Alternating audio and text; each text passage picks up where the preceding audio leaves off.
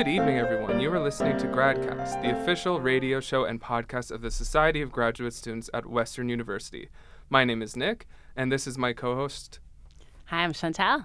And today we are interviewing a very interesting graduate student here at Western. We're going to talk about a lot of different things working, how teamwork works, and how that can be maybe even applied to space. So, this is our guest, Natasha Oslis, and why don't you talk, introduce us?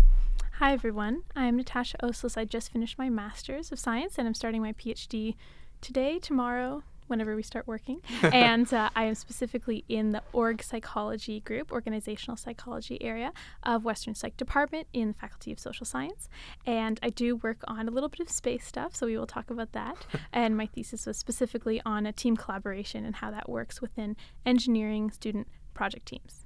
So tell us a little bit more about that. How did you uh, get connected with this project and, mm-hmm. and how did it go for you? For sure. So, um, I learned about organizational psychology really late in my undergrad, had no idea what it was for like three plus years, and then just pivoted all my grad school applications toward this area because it's really exciting to be able to apply these things to the workplace, which is specifically what organizational psychology is about.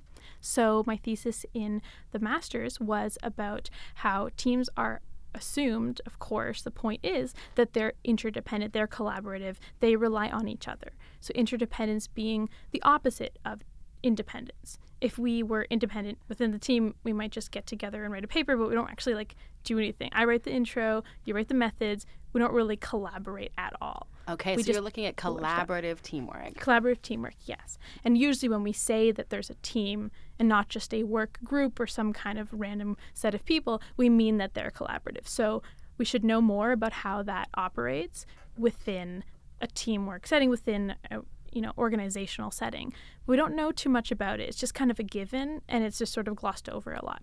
So i want to explore how does that collaboration actually make the teams work better? Does it work because we focus on the task? Does it work because we hang out and like chit chat and we feel just closer socially and we like each other, like separate from the work that we're doing, how does that exactly function? Mm-hmm. So, uh, just to break it down, so mm-hmm. organizational psychology, that is really about how teams work, or is there other kind of aspects? So, that's a subsection. Okay. And other aspects would be anything about people in the workplace. Right, okay. So, it would be about uh, occupational health and safety would play a role. What's the role of like not sleeping enough on your work life balance or the way that you operate at work? How do you hire people, manage people, choose leaders, like, you know, develop leaders, train individuals in the workplace. We pull from an interdisciplinary set of like learning and memory research and sort of cognitive psychology, social and personality psychology, business and uh, management and entrepreneurship and things like that all together to like just anything to do with people at work. So, so teams even within even though like teams are a subset of orga- organizational psychology, it seems like a huge field in and of itself. So, what is the mm-hmm. exact angle you take or look at? For sure. So, there's a lot of people in a lot of different departments that will study teams, and there's people in space stuff or healthcare, for example. A lot of nursing research at Western does teamwork as well. And we take the angle of understanding the interpersonal processes. So, how does the person sort of feel about the team? What do they perceive to be sort of going on? There's like the reality of it, and then there's the perception of like each of the separate people. So, some might look at the collection of people and how their, you know, stock trading ability will affect their performance as a team or individuals. We'll want to know break down the mechanism inside of that of like how does it actually make them better and we'll do that through questionnaires like field experiments uh, longitudinal so over time based data collection maybe once a week maybe every few months um, and all of the sort of psychological abstract fuzzy variables that are hard to tap into that are happening while the team's together. So one thing that I'm like that what you're talking about makes me think of right away uh, is a book that was released uh, a couple years back called Quiet, um, mm-hmm. and I think the author is Susan Cain. And in this book, it talks about how there's been a shift in workplace, but also in you know educational settings from a uh, introverted um, a focus on introversion to extroversion. That you go from the cubicle to the pod, you know, the desk mm-hmm. in the mm-hmm. pod, the open workplace. And uh, the perception that working as a team is much better than individually in like all instances. Mm-hmm. So, is that the kind of like reality versus perception angle you're talking about, or is there kind of a different angle you're taking? For sure, that's part of it. So, the first thing that my advisor, uh, Dr. Natalie Allen, in the psych department did when she got into this field of teamwork was actually write a paper on how we think it's so great that everyone should be in teams and teams are so wonderful. And there's this romantic notion of like the end of a sports movie where everyone's together and they won and you're just cheering and everyone feels like they're part of this family. And the reality of teams is very different. People will fight and they won't want to work together and they'll be stuck with these people that they hate. And anyone who's had a group project can tell you about their bad experience. Totally. So there's definitely, and you guys in this room, absolutely for sure, you will see the difference between, like we said, the perception, the ideal of like teamwork being so great, and companies moving towards that when the reality is not either very obvious for those companies or they're neglecting these other people that might not want to work in teams or be as naturally inclined to talk as much as I would, for example, or others of us in this room. So there's a challenge where we leave people behind when we assume everything should be done in a team. And some things like brainstorming are actually better to be doing by yourself.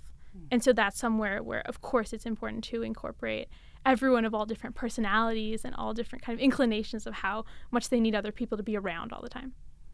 So, in your master's uh, project, uh, you you focused on a specific sort of like uh, experiment, right? Can you tell us a little bit about about the context of that project? For sure, yeah. So the engineering student project teams are a specific uh, partnership that we have with one course in the engineering department here at Western, where they have to do a design project, and this is their kind of innovation design course. I can't remember the title right now, sure. but they, you know, build an electric car they make you know sort of accessibility things for people so that they can you know use uh, wheelchairs going up the stairs for example kind of innovative technological uh, solutions to things.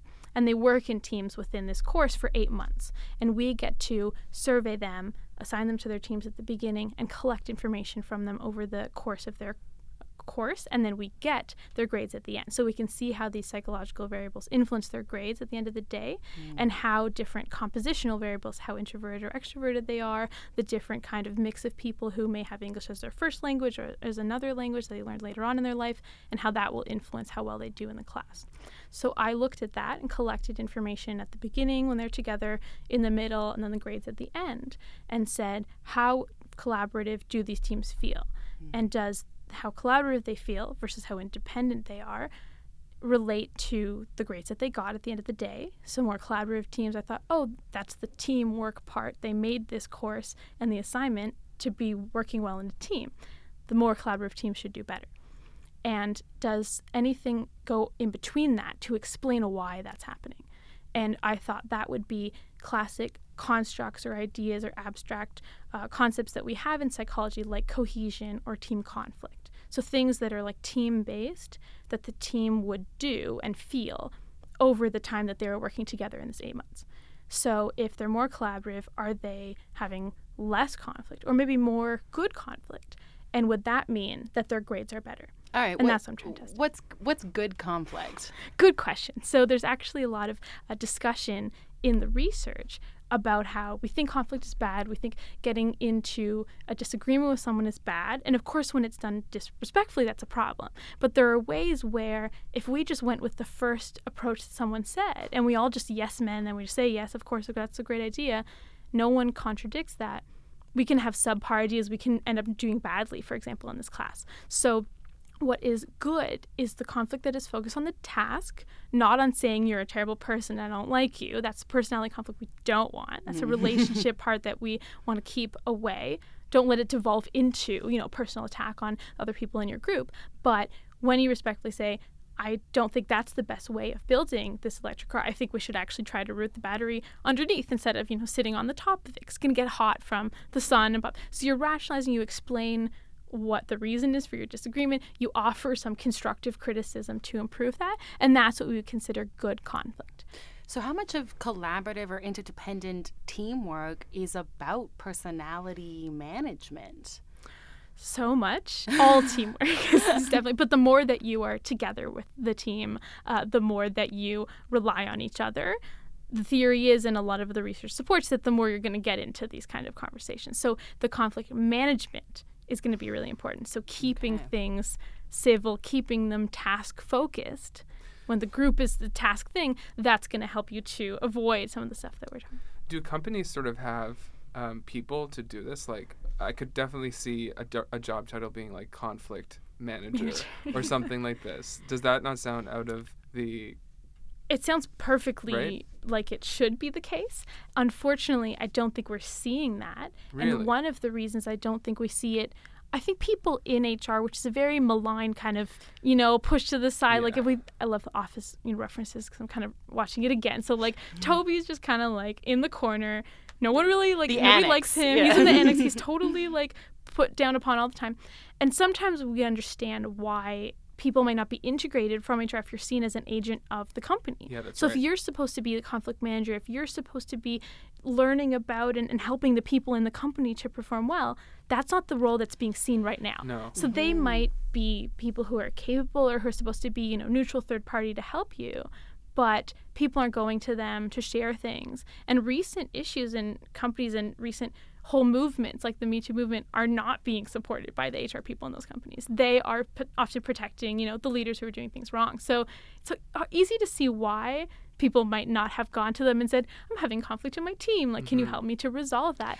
Although people might sense, want to. perhaps that they're not part of the team, right? Yeah. Yeah. So there's that in group thing. Like there's a lot of, you know, things that can be explained by I feel like these people in the engineering department are part of my in group. I feel like the people in the finance section of the company are not part of my in group. I don't share with them. I kind of see them all as one blobby thing. You know, mm-hmm. they are like finance people, all the same. They're just numbers. They're not really interested in this stuff. Or see, HR people are the same. They're just like fuzziness and they're not going to have anything useful to tell me or they're just there to like hire and fire you, for example. So, And so one was one of the things that you looked at in uh, the engineering classroom was how uh, all these different teams kind of organize themselves. That you know, I'm certain some of them would do certain jobs, some of them would do others. Did you find that some of them had a specific person as like a mediator? Was that something you saw? So it's a great question, and I wish we had the richness of like knowing who was in each role and kind of Right, how right. they sorted themselves. So I wish we had more of that data to specifically know. However, what we did do, because we go in and do a training with them when we first put them into the groups, is talk about those roles and hope that they'll take some of that home when they need it to think about having the role of a mediator, having the different conflict management styles. Sometimes it's best to just say, okay, you win. I'm not going to fight about this and for each person to be aware of the different styles they can use. Sometimes it's worth it to fight because like you've got the right answer and it's an important high stakes decision. And so hopefully there are people in that group who will diffuse and who'll know to use those strategies. Uh, and I think what would really add to the research that it did do, you know, for the future would be understanding how they really broke down that work, like you said, and how they actually flowed maybe their like work and their documents to each other, how they communicated. There's super cool new methods being developed to understand how people will uh, connect with others and where's like the network what does it look like for you to talk to the people in your group versus someone else in the group would have a different kind of shape or network structure so to speak um, that. So you began the project with a um, you sort of like orienta- orientation with Mm-hmm. these different groups. D- how often did you meet with them throughout the eight months that they were working together? So we met three times and we collected a bunch of stuff at the first day and they did a cool little um, marshmallow tower building experiment thing. Okay. And they loved it because they got to be very competitive like within their group and that was a little way of feeling like, oh, we're a team, like we're in this together, we're working on this little low stakes, not super, you know, course dependent thing with them. And uh, then we come back a few months later, about two and a half months later, and then we come back in March. So we're kind of there to talk to them at any time. So we are trying to be those potential conflict mediating people within this situation. They don't go to us too much unless it's really bad, unfortunately. And uh, we are trying to now moving forward so for this year's data collection and onwards actually collect like pulse data more often to know what's going on at a finer grained scale of measurement as opposed to like three times which is like the minimum you can really do for looking at things over time And so, over the course of the three times that you met with them, what were some of the things that you saw in the different groups in terms of like how they worked Mm-hmm. together, how the teams formed? And Yeah, yeah, yeah. So what we do find over time is that they generally get you could phrase it two ways, either more depressed about things or more realistic. And so they start off saying, "Oh, like we're so amazing and we get along so well and we love this marshmallow thing that we just did because we asked them right afterwards." And they just met them and it's like Frosh week or it's like the week after Frosh week. They're super excited. Everything's cool. They just move to university, live on res, whatever.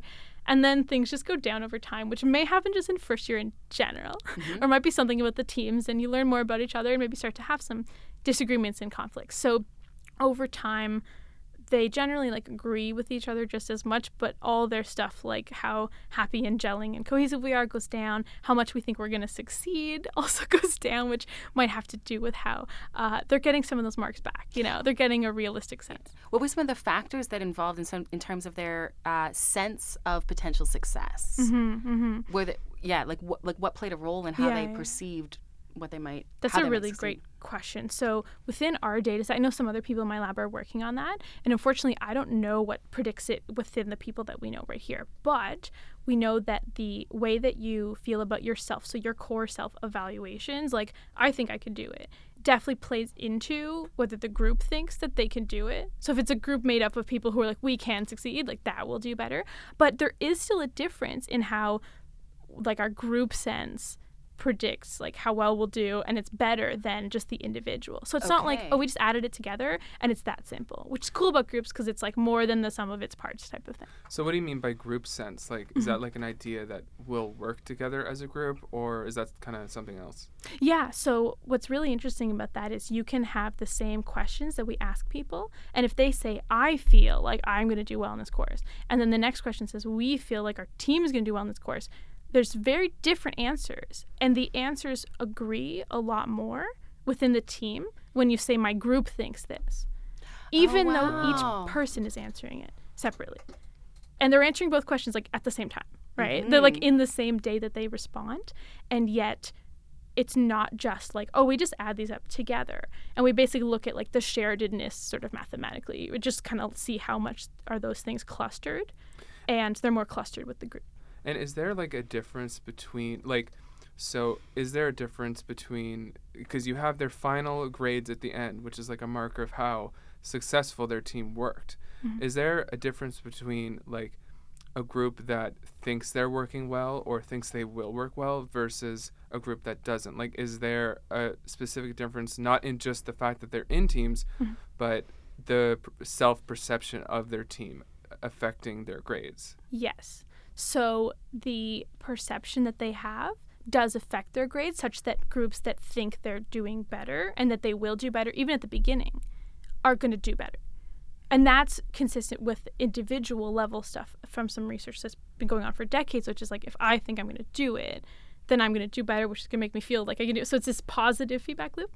And even though those things go down over time, they're predictive nonetheless. Mm-hmm. So the first time is just as good at predicting your grade as the next time and the next time. So that means everybody went down. Because if mm. just one group went down, then the correlations, the relationships would not be as strong. Right. They would change. But it's like everyone stayed where they were in the rank order, and then they just all kind of shifted to be less optimistic. Yeah. So, so from that, can you then say, like in the workplace, encourage teams to, like, think they're gonna work well, or like, so how would you bring that into like a mm-hmm. real life situation? Great question. So, what I would say is once we can figure out what drives that first initial impression, which might exist in the research and I'm just not super, you know, on top of it right now, then we can try to form teams that think they're going to do well. And because that initial thing will set them off for the future, whatever makes you feel more comfortable, like we have the right skills and the right composition of skills might be the important thing. One and of then the, we can put it One together. of the things that you um, that you mentioned earlier was that uh, groups that um, that try to establish a com uh, that that are able to establish a common goal in advance of sort of becoming the, beginning the project seem to be more cohesive moving forward. So I'm interested in what it means to establish a common goal Mm-hmm. and. Um, and what advice you might give groups that are trying to figure out how to do that in order to uh, increase their chances of success? Mm-hmm. For sure. So that's one thing that we did find in the research that the more that you felt your goal was interdependent with the team, the more that you felt the feedback you're getting was like team focus from the TAs or the instructors, for example, and the more that we are working together for this grade was predictive, like you said, of how cohesive we feel. So we feel we gel together when we're working on this task, and that in turn influenced the grade. So that was like this whole pathway of positivity. Like more of this is more of this is more of the grades. And what I would say for teams that want to develop that is if you have something like this little marshmallow task, you have a low stakes, simpler kind of mini version of what you're going to do. We work together on that and we can get that sense of success by getting over this little hurdle. Mm-hmm. So the more that there's challenges from the outside, the stronger the group feels that they are a group in the inside. I think that's really interesting because I think I think a lot of companies or organizations or groups or whatever are encouraging teamwork in a very vague sense. Mm-hmm. You know, that's where you get like the pods and the, you know, the open workplace. And that's where you get people getting frustrated because you know you have an open workplace and people just end up talking and so then if you want to do like a focus intensive task you have to put on headphones mm-hmm. what have you instead of the company saying okay we want to do this task and we want it to be done in a team and here are some ways that teamwork can be beneficial like it seems like that specific, uh, mm-hmm. you know, uh, instruction is lacking. Is lacking. Is, is that kind of what you're seeing from looking at the research translating to the real world? Absolutely. And people in companies will say, like, our company is so collaborative. It's like, it's the whole company collaborating. like, like, what, what does that exa- mean? Yeah. yeah, what is happening in this company? So if you don't have you know, boardrooms, workspaces, actual separated room that is maybe even sound, you know, at least separated from those pods and that open office, how can you say you're making an environment where a team of a reasonable size of people, which is usually like less than, you know, 10, 15 people, maybe even three to five ish, can work together? If the whole company is collaborative, it can also mean nobody is collaborative because, like you said, you have these cliques that are talking. That's right. But we all end up doing our own work with our own headphones. And then we feel scared of something like working from home that has a lot of benefits. That flexibility has so many benefits because we're like, no, we're a collaborative, we work together, but we just work alongside each other separately. Yeah. and so there is lacking in that concreteness of like, here's how to work in a team. And a lot of approaches like agile stuff, all these new kind of methods that are happening, they just put really aggressive timelines and that can be good. Or can force people to work together but there's also ways that you don't have to put that pressure on just to get something done. But maybe the open office you know lounging around and kind of chatting atmosphere isn't good for that. Mm-hmm. so you've done all this for your masters and now you are you defended your masters literally less than a month ago you are now starting your PhD, and w- are you going to be continuing with this project or kind of veering off into something else? I'm going to stay similar to it, but I think I will move a bit away from that.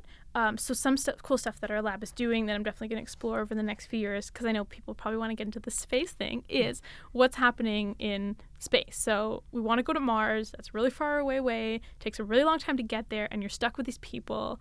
And I don't know that I want to be stuck with like anyone in a small confined space for that long. So how are these people going to do well and work together and like potentially just save their own lives and not, you know, die in this kind of crazy situations that are going to happen in space. So there are analogs that we're working with uh, space people and mission control groups to do where we look at how they're feeling about their group. Over time, we try to pulse them really, really quickly. So every day we like gather a few questions and look over time. And some really interesting research from some other labs has found that about three quarters of the way through, no matter how long, how many months it's been that the team's together, stuff happens, to paraphrase that phrase.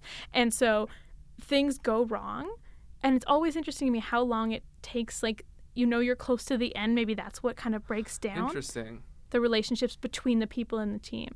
And there have been times where these simulations have gotten to a point, and there have been articles written about them where people left and it wasn't like as a medical thing it's like they got into problems with other people and they're like get me out of here i want to leave and it's you can't do that in space, but like we have to figure out how yeah, to fix that. Right. So is that are th- these simulations you're talking about like is that like kind of the one in Hawaii where they mm-hmm. have that kind of it's like a, a yeah. mountain almost where they have like this pod set up with people for months mm-hmm. um, and people go in there it's um, isolated. Isolated. Yeah. They do in the Arctic, uh, Hawaii. They go into the desert in Qatar, like in Utah, rocky, kind of dusty situations, and so the terrain is supposed to be similar, but also the isolation is similar. Mm-hmm. So Physical even in these simulated um, situations, that would probably have even less stress than when you're in space itself. And these are like trained, mm-hmm. you know, potential astronauts. Yeah. They are still getting into these conflicts so big they have to get out. Yeah. That's incredible. And that's why we can get like the technicals down. And some people will just focus on that. But we need to get the, you know, per- interpersonal aspect also organized. So they're top shape and they're, you know, doing this special underwater stuff where they go into the machines and everything. But there's another element. It's incredible. It's incredible. I I never knew that someone that there that that you could. It's a field of study. The question: If you were stranded on a desert island with any person, who would it be? yeah, really. Exactly. And why?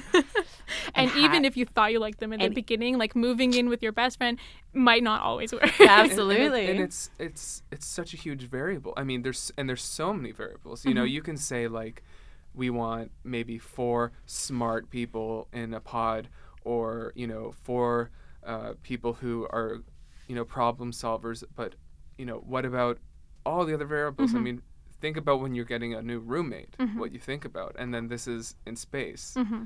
That's incredible.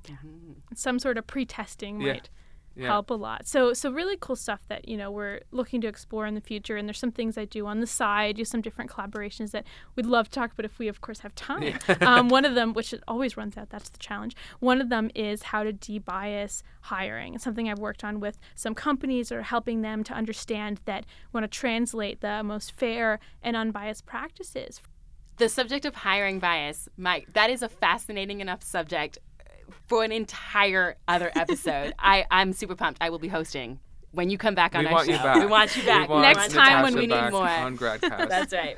But you know, I think this is a good place to stop because we have indeed run out of time. And uh, we just want to thank you so much, Natasha, for coming on. This has been Thank a really you. wonderful episode. And uh, so thank you so much, everyone. Uh, my name has been Nick, I'm Chantal. and you have been listening to Gradcast on 94.9 CHRW. And you can listen to us every Tuesday at 6 p.m. We are indeed a production of the Society of Graduate Students. You can find us on gradcast.ca, uh, also on social media at Gradcast Radio, on Instagram, Twitter, and Facebook. And if you want to listen to this episode or older episodes, you can find us on Spotify and iTunes. And we have one more additional announcement from the Society of Graduate Students.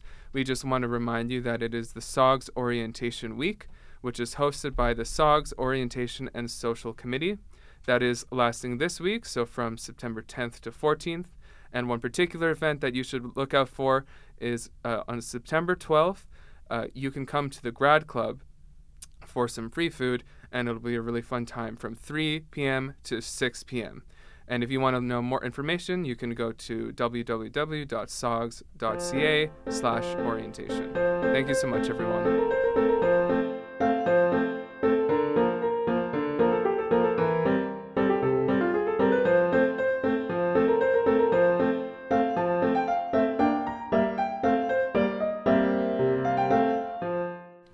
The Gradcast theme tune has been composed for us by Matthew Becker.